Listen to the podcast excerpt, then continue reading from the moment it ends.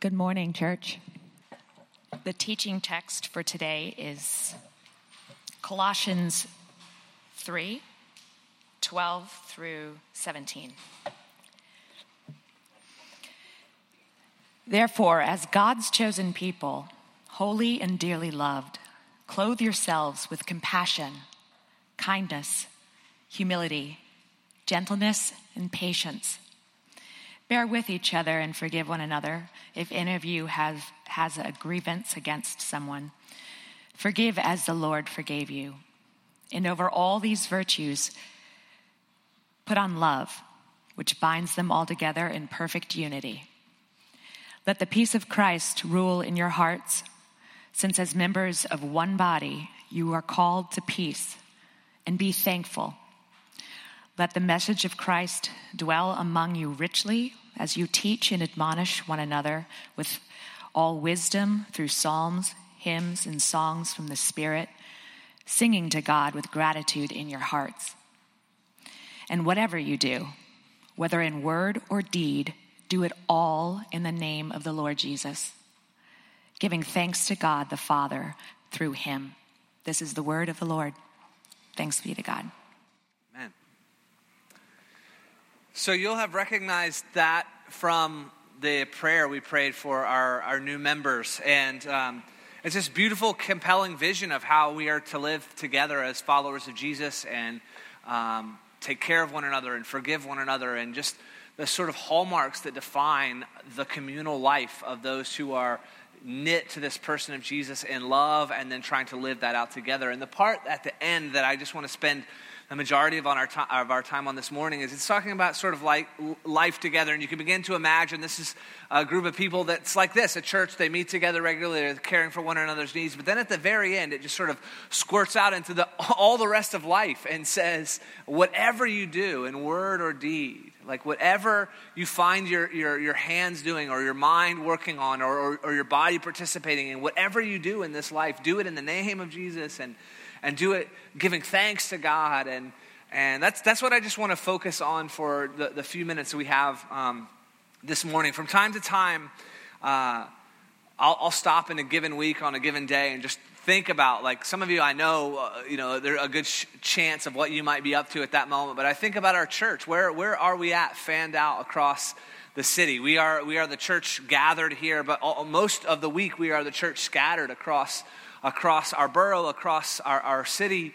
Um, and, and I think about where, where are you guys? And so just imagine you're the week that you've just lived. Maybe, maybe some of you, uh, you know, you had to, you had a big order of supplies you had to put in for your business this week. And you were sitting in front of a computer ticking things off and making sure that um, you were coming, uh, you're going to have everything you need for the, the coming season. Maybe you sat in a brainstorming meeting with people in your office and you dreamed up a new initiative this week, or, or you worked on a prototype of something that you've designed, you've been working on, and you need to see uh, if it's going to work. Or maybe you fulfilled an order that someone sent in with, with you know, really delicate care. Or maybe you made notes. Uh, someone in our church told me they had to make notes this week as they were driving for a big pitch they had to make to a new client for new business for, for their company. Or Maybe you got an idea for a song in your head and you're like, uh, I don't want to lose this. And so you recorded it into a voice memo on, on, on your phone. Or maybe you walked your kids to school and you were so glad that you weren't doing it in, in the freezing cold of winter. And as soon as you dropped them off, you looked down and you had you know, five text messages from others in the school because you're trying to coordinate vendors for a school fundraiser. Or maybe you had a boss. I'm just going to try to literally hit everyone. Is that cool? The whole sermon is just going to be me trying to guess what you did this week. Maybe you had a boss who got overly irritated about something seemingly small and they took their frustrations out on you and you just couldn't come out of the cloud of anger for a couple of hours. Everything you did was sort of like draped in this frustration because you, you're not being seen or, or cared for well in your job. Or maybe you got a, a, headache from staring at a lesson plan late at night. You wonder, how many do I really have? I'm just going to keep trucking. Maybe you were able to resolve some tension in your office. You were able to sort of help with a, a coworker dynamic, but you couldn't take any credit for it or it would have spoiled it. Just not, put your hands up if, this, if I'm wondering how many I'm hitting here. Um, maybe I know someone in this, in this room that learned chore- choreography for a dance that they're going to do in their own music video.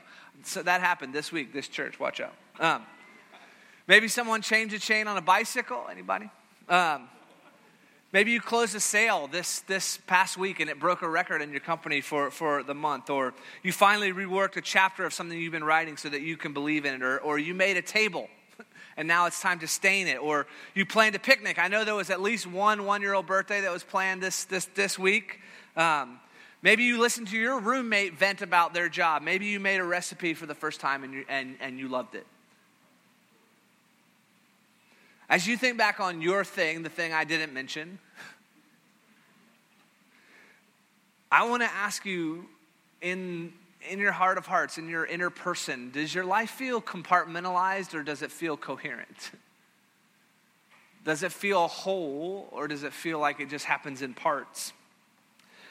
Another way to ask it is Does the regular work that you're doing, all those, all those things we might have, situations we might have found ourselves in in a given week, do they feel connected to your most intimate relationships? Are they, are they connected to your family? Do they feel connected to God?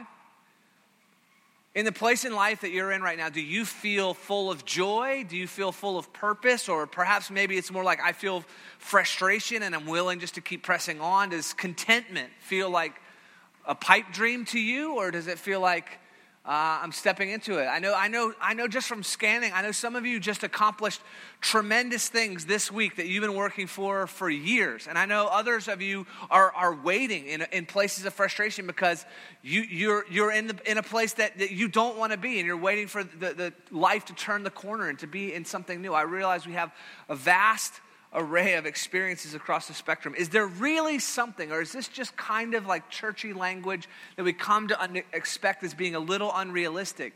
That whatever you do, in word or deed, could be united by, by, by this, this through line, this thread of the love of God and, and a life of thanksgiving and somehow glor- glorifying God. Over the years, we, we've talked about this reality. Like, we're, how many hours are we in here together in a given week? You're, some of you are like, too many, thank you very much. But um, however long it is, right, it's, it's not the, the it's, it, it's, it's not everything by any means. Even if you're a full participant in the life of this church and you get together with your life group and, and people really know you and you're stirring one another to be active followers of Jesus, apprentices under the way of Christ, it's still, you still go to work uh, or, or, or, fulfill your role in, in, in, your home, and that takes a majority of your time. I, have mentioned this, if you've heard, been with us over the years, you've heard me mention this before, but I love Dorothy Sayers famously asking the question how can anyone remain interested in a religion which seems to have no concern with nine tenths of his life?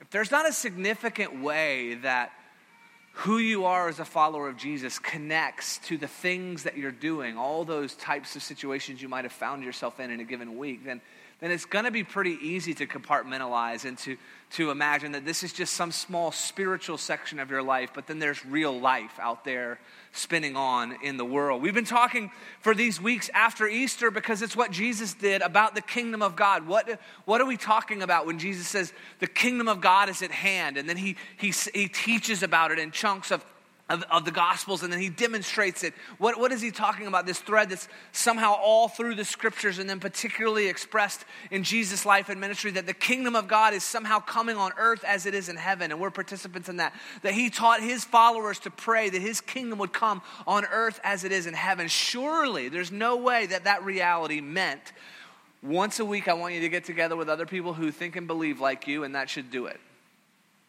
There's, there's no way that that's what Jesus meant by the prayer that his kingdom would come on earth as it is in heaven. Or that we should, you know, he, he begins in the Gospel of Mark saying, Repent, the kingdom of God is at hand. That means, like, that word repent means reorient everything.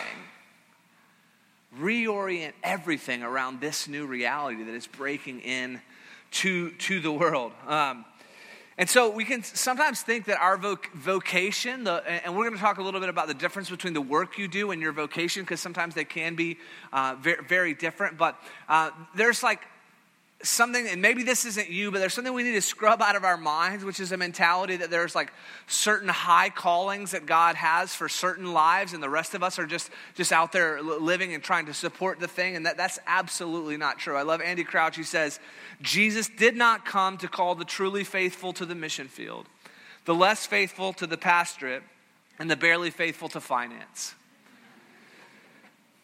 Every one of us, if we are sons and daughters of God, if we have, if we have believed the gospel and the life of Jesus has, has, has become our life, that means the death he died on the cross uh, frees you from sin and it has become your redemption. And the resurrection of, of Jesus has become your resurrection. You're raised to walk in newness of life. Second Corinthians 5 says it's like a whole new creation has begun in, in your life. You're something, if that is true, and the, and the God of the universe has deposited his Holy Spirit in you, then there's no way that you're a second class citizen in the kingdom of God. There's, there's a process of discernment that needs to take place, but whatever you're called to do with your hands, with your mind, with your creativity, with your energy, is a significant vocational calling in the kingdom of God. I, if, if you don't hear anything else I say, it's that God has a reason that He has put you on this earth. And it is a powerful calling.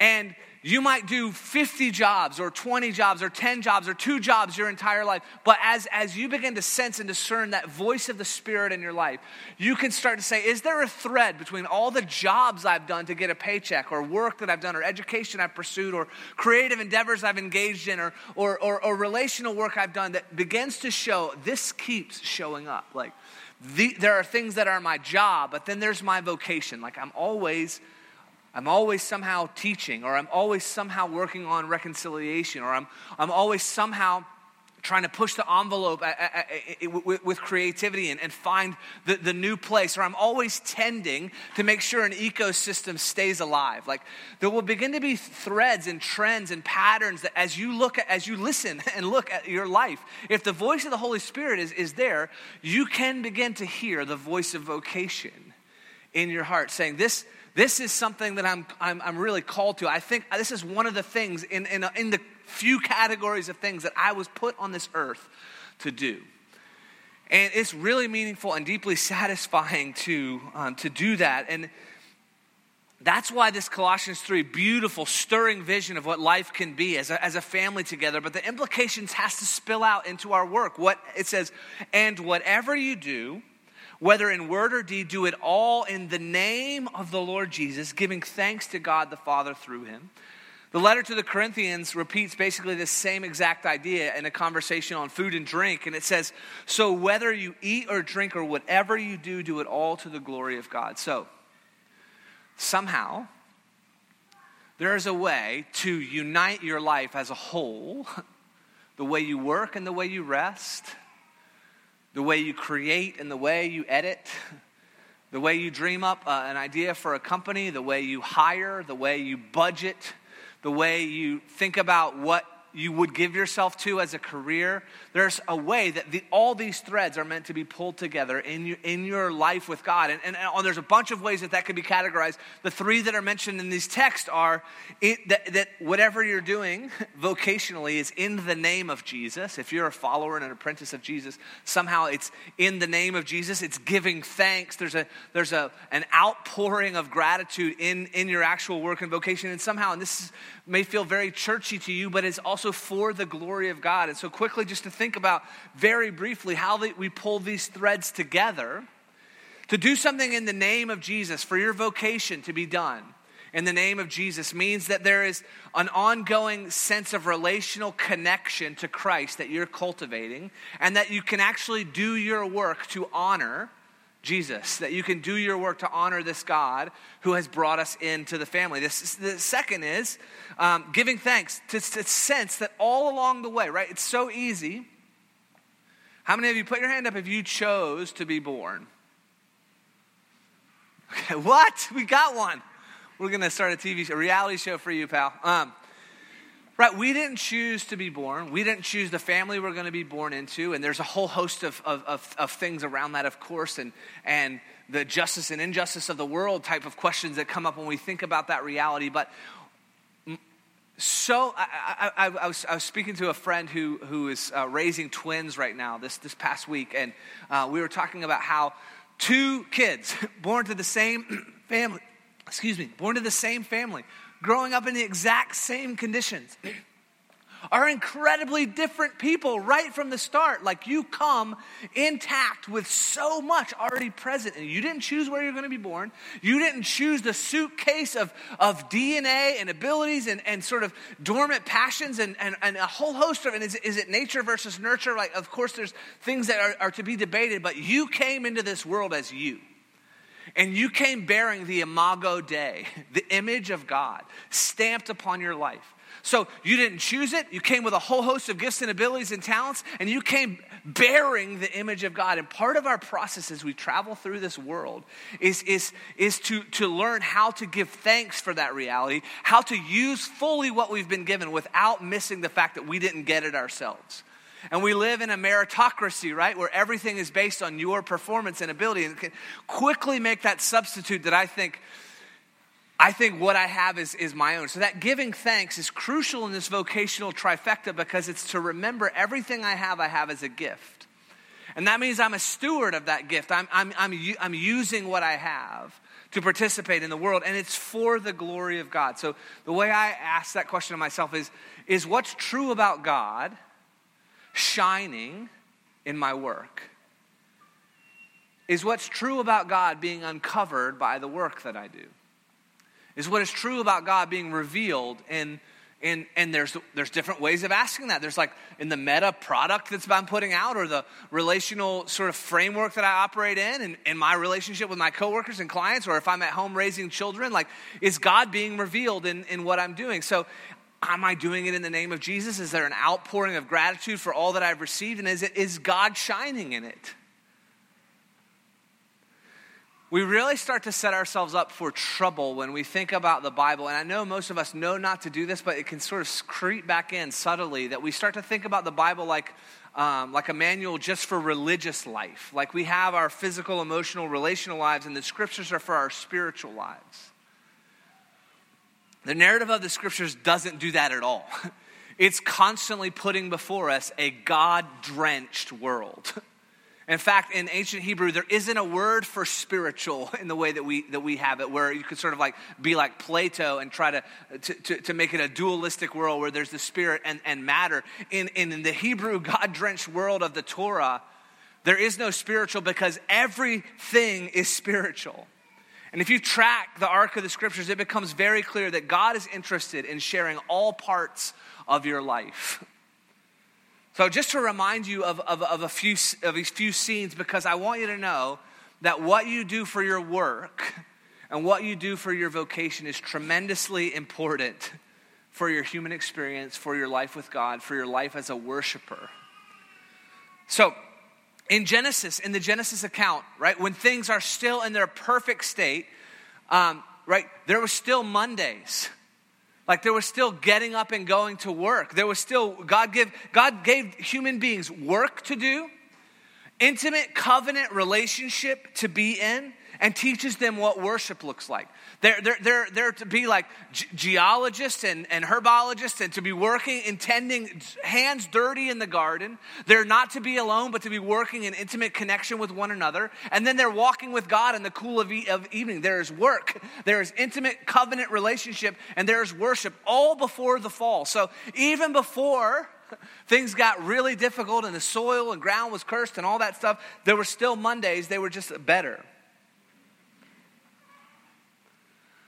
Work is deeply meaningful for the human experience. I like how David Hegeman, he has a book called Plowing in Hope, which I would commend to you. It's, it's short and it's really, it's sort of like, it's one of the anchor points of how our church has understood um, cultural renewal and vocation and work in the world. And David Hegeman says, human beings' cultural mandate, the call to rule, fill, and transform the earth, was established before the fall and exists independently of our need for redemption.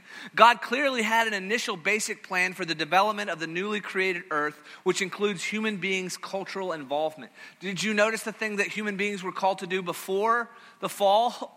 To rule, and we're like a little bit like power dynamics. I don't know how I feel about that. To rule, to fill, and to transform. Like to, to populate the earth to, to transform the earth, to, to, to turn patches of ground into gardens. to actually to, you know turn empty spaces into places where family and community and, and cities live to to to to to, to, to, to at, at, times to make a dam so that there can be a, a, a, source of water you know for for for for a community of people like they're to, to rule and fill and transform the earth a big part of what we see in, in the Genesis account is the development of the natural resources that are present in the earth. God calls us to, to, to, to, to develop them. Another quote from the same guy, this book, Plowing in Hope. Listen to this Humans are called to work the earth in order to uncover the rich potentialities hidden, as it were, beneath the earth's surface. On the most basic agricultural level, mankind cuts into the earth and sows seed, which grows up into plants, which, when carefully tended, yield fruit in the appointed seasons. Dig deeper, and the earth will yield still more riches precious stones and gold, ore, which can be melted to make metals, and basic um, chemical raw materials, which can be synthesized into pigments and dyes for artwork, fertilizers to increase crop yields, or rocket fuel to explore God's vast universe. Other parts of, of the creation can be transformed as well. Wood can be fashioned into flutes for the praise of God, or timbers for buildings. Stones can be dressed and fitted into walls, etc. We can skip o- over the, the heart of the narrative sometimes so quickly that we miss this profound calling that is on human beings to bear the image of God and to cultivate the natural resources that he has given us in the world. And to do so as, as co-heirs co-laborers with like that's eventually what we're called when redemption is taking place that we have a full share in the new heavens and the new earth. And and and there's a role for us to play right?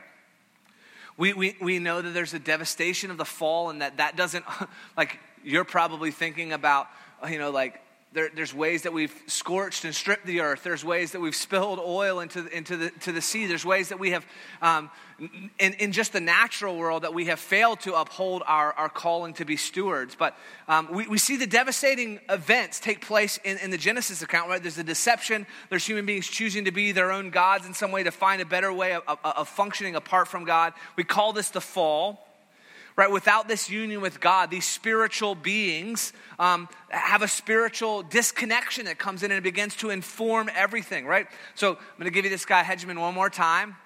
We're, we're just building a little theological foundation that we're going to work off for, for the last few minutes. But Tragically, there is another dimension to the, to the diversity we find in human cultural expression, which goes beyond differences in style, temperament, utility, and type. There is the effect of sin. Since the fall of Adam, we have rebelled against our Creator, and our divine image has been distorted but not destro- destroyed. We still think and speak and will and make, but now instead of glorifying God in all that we do, we also conspire and curse and hate and destroy. Culture continues to exist, but in ugliness and dissonance with the original good creation. So we, we have tremendous capacity to make the world beautiful and to make the world awful.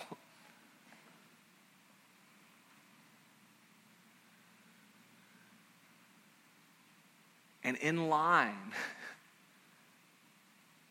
with the imago Dei that you were born into, and in line with the redemptive work of God and us by the gospel, what we're trying to connect with is the ways specifically that you are called to make the world beautiful, that you are called to make the world good, that you are called in your sphere of relationships, in a particular DNA package of gifts and talents and abilities that God has sown into you.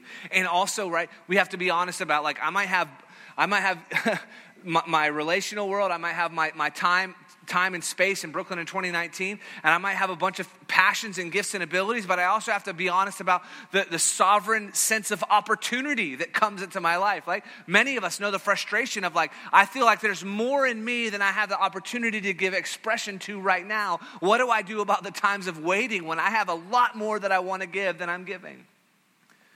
All these are questions of vocation. All these are ways we begin to answer how do I do whatever I do in the name of Jesus, giving thanks, glorifying God? The intention and the invitation of the life of being a follower of Jesus in the New Testament is that God has given you a full way to participate in the good and, and, and beautiful and true ways of renewing this world. It's why I'm certainly not the first. Theologians, uh, you know, especially across the last, you know, 50 years, have been noting that the scriptures, if you watch the full arc, they go from a garden to a city right? You go from a, a, totally raw natural world to a cultivated world of flourishing human community. You go from a, a splendid garden to a glorious and healed city. And interestingly, the city has a garden in the middle of it. But um, just like what? Our city. Um,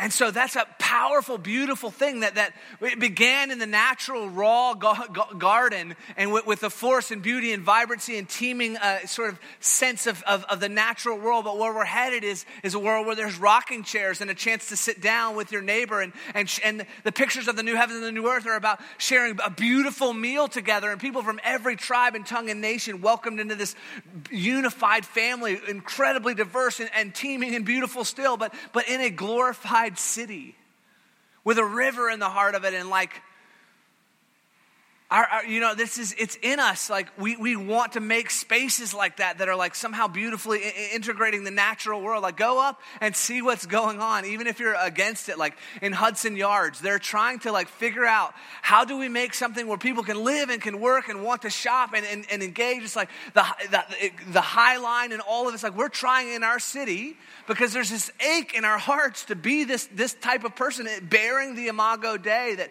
that cultivates this natural world, cultivates our giftedness into flourishing with and for one another.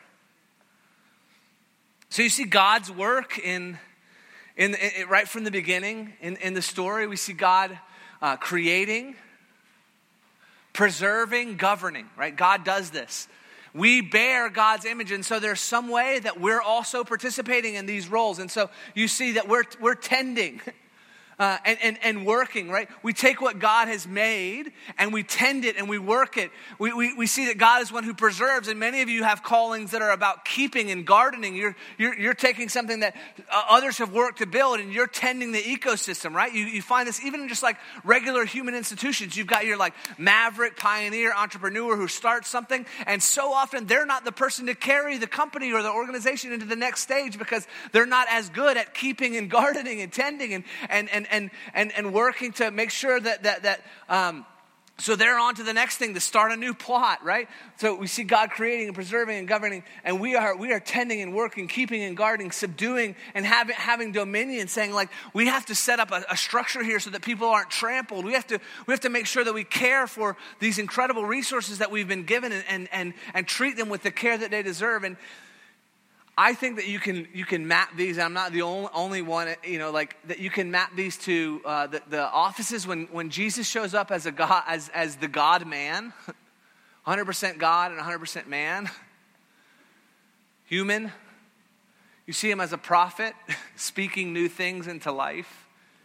You see him as, as a priest, tending, governing, stewarding the ecosystem. You see him as a king with you know, dominions physically, spiritually, like he's able to speak forgiveness and healing. In some way, you and I, as followers and apprentices of Jesus, are, are stepping into these, these spaces as well. And so we have some you know, spiritual detective work to do to ask really good questions of our own heart, of our life story, of the place God's put us, of our gifts and abilities, of the Holy Spirit to say, what, what am I to do? Where am I to, to work and to tend and to keep and to express the authority of, of, of God and his, his love? You were created to do good work. I'll give you two more theologians. This is um, J.I. Packer and Thomas Howard in a book they wrote on the essence of, of, of, Christianity as, as bringing flourishing into the world. And they say to affirm and bask in the goodness of the world, to praise God for the wonders of creation, to practice responsible stewardship for this small planet, and to honor its maker by using its resources wisely for the welfare of others and the enriching of human life are all integral aspects of the work that Christians are called to do. Any idea that consistent Christianity must undermine or diminish concern for the tasks of civilization should be dismissed once and for all. So here's a question I want you to leave with I want to ask them, I want to try to give you a couple of investigatory tools, and then I want to ask them again what is your vocation?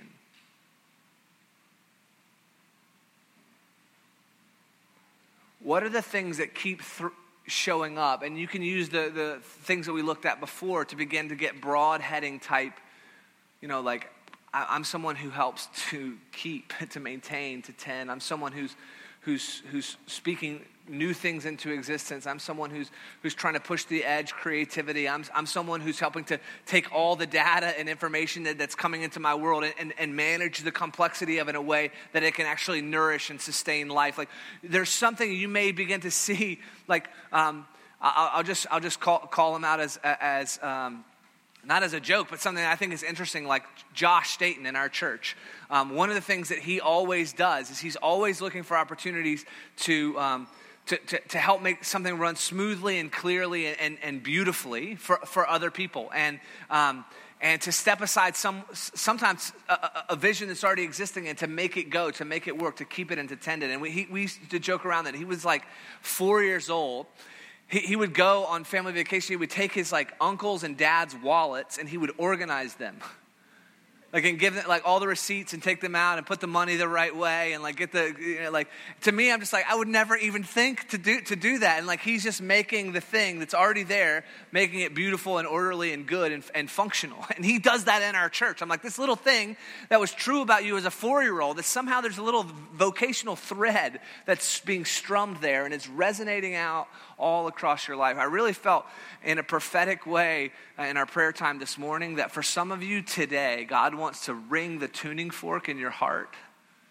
And it's going to sort of, you're going to know that it's the true tone of your life and that it's going to start resonating through all that you do and i just want to i just want to pray that the holy spirit would do that because even the questions i'm asking you what's your vocation don't go out try to answer it without the, the, the guiding, counseling, empowering voice of the Holy Spirit. That's what that's the resources God has given us to answer this question. But I feel like God, for some of you this morning, He like wanted to ring the small tuning fork in your heart and let it reverberate all across your life. So, what is your vocation? Another way that you could ask it is, what is your life mission?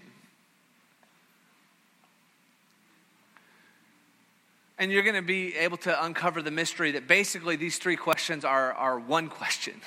but the way I ask it to myself is what must you always be doing no matter what you are doing?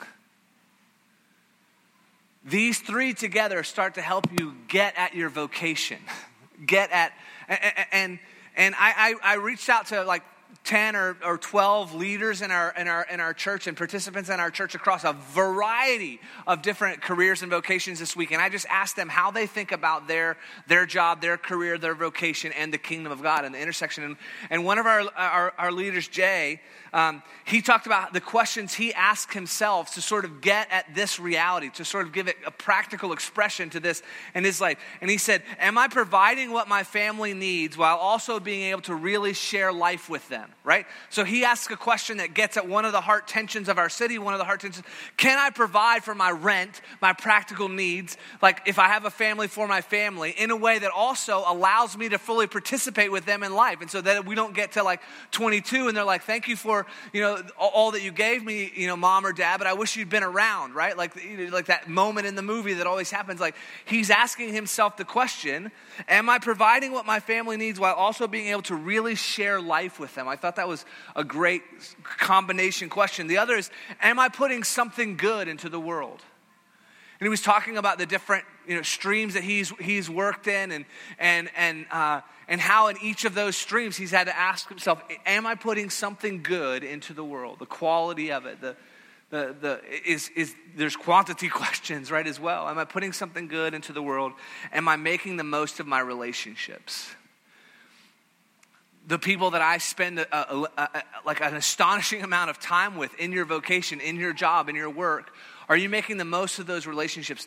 Are you revealing what God is like in your relationships with them? Another leader in our church uh, who just happens to also be a deacon now, uh, Jackie. Um, an attorney, uh, she told me that God has been reshaping how she thinks about uh, ad- adversaries and, uh, and about her clients. And I, I, will, for the sake of time, not g- g- get into uh, all, all that she shared, but it was really beautiful to see, like, you know, our, our legal world is set up in such an adversarial way where it's like it's, it's you and the other party and you're trying to make your arguments and, and whoever, you know, whoever wins, you know, wins and gets, gets the most for, for their interests. But she was saying, beginning to see, like, put a gospel lens over and begin to see even the opponents in their, their, their case as human beings, as, as someone that, you know, like they're trying to, to live out their, their vocation and calling and, and how, how that can uh, reshaped. She talked about a client that she worked with for five years. And when the client first came in, the proposition she made was impossible. Like what you want to be done, it's just not going to happen. There's, there's no way. And yet there was a persistence in both the client and in Jackie. And she said, I'm literally reading, this is a quote from her. She said, It is easy to forget that every person we meet is in the middle of their own love story with our Creator and Savior. He's working in their lives beyond what we can see with ours. So it's not all dependent on my certain set of skills. If I can acknowledge, and for all those that are believer, join, join my faith with theirs, that really unlikely things become very probable. I get to partner in some small way with the Almighty to change someone's circumstances for the better, and it is pretty cool when that happens. Like, where is the relational garden that you are called to be tending? Where is the impossible work that you are called to persist in? Where is the new creative thing that you need to call into existence before it is there? Where is the place that you need to tend? So, what's your vocation, your life mission? What must you be doing no matter what you're doing? And if you're looking for ways to, to get at that, some of you will already know, the tuning fork's already going off, but a set of questions that I think are, are helpful, they won't be probably new to you, but um, what's wrong? Is a question that begins to get at vo- vocational type tuning fork stuff in your heart. Like, where do you perpetually come back to saying, this, this shouldn't be? like, maybe there's something, like, as opposed to like just venting that it's wrong, where, where there's a vocational strain in your life that you're meant to confront and to say stop to something that's wrong. Some of you, may, maybe that's part of your calling.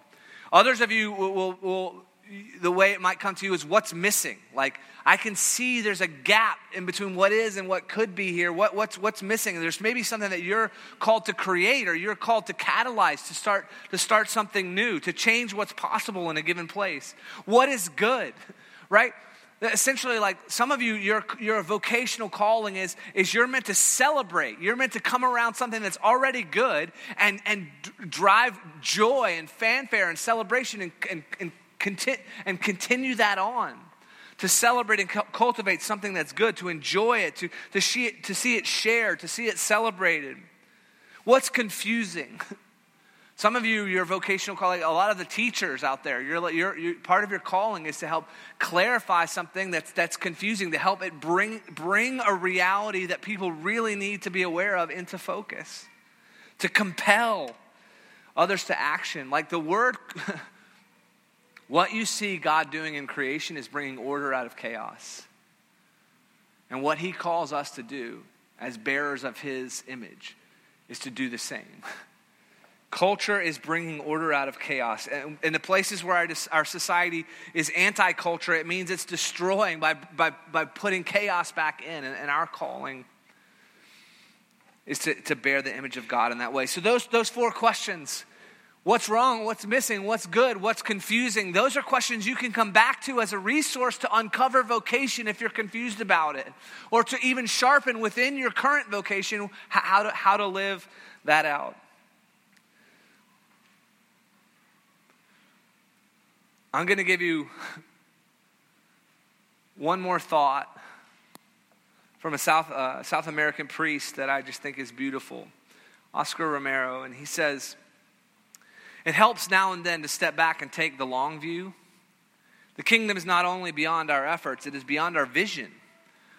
We accomplish in our lifetime only a tiny fraction of the magnificent enterprise that is God's work. Nothing we do is complete, which is another way of saying that the kingdom lies always lies beyond us. No statement says all that could be said. No prayer full, fully expresses our faith. You, you probably wish it says, no sermon needs to be this long. No confession brings perfection. No pastoral visit brings wholeness. No program accomplishes the church's mission. No set of goals and objection, objectives includes everything. This is what we are about. We plant seeds that will one day grow. Hear this, church. We plant seeds that will one day grow. We water seeds already planted, knowing that they hold future promises. We lay foundations that will need further development. We provide yeast that produces effects beyond our capabilities. We cannot do everything, and there is a sense of liberation in realizing that. This enables us to do something and to do it very well. It may be incomplete, but it is a beginning, a step along the way, an opportunity for God's grace to enter and do the rest. We may never see the end results, but that is the difference between the master builder and the worker. We are workers, not master builders, ministers, not messiahs. We are prophets of a future not our own. There are no second class citizens in the kingdom of God. No matter what how wonderful or disappointing the work you are doing is now. You have a vocational calling in this world, a reason why you are here, a life mission, things that you should be doing no matter what else you are also always doing.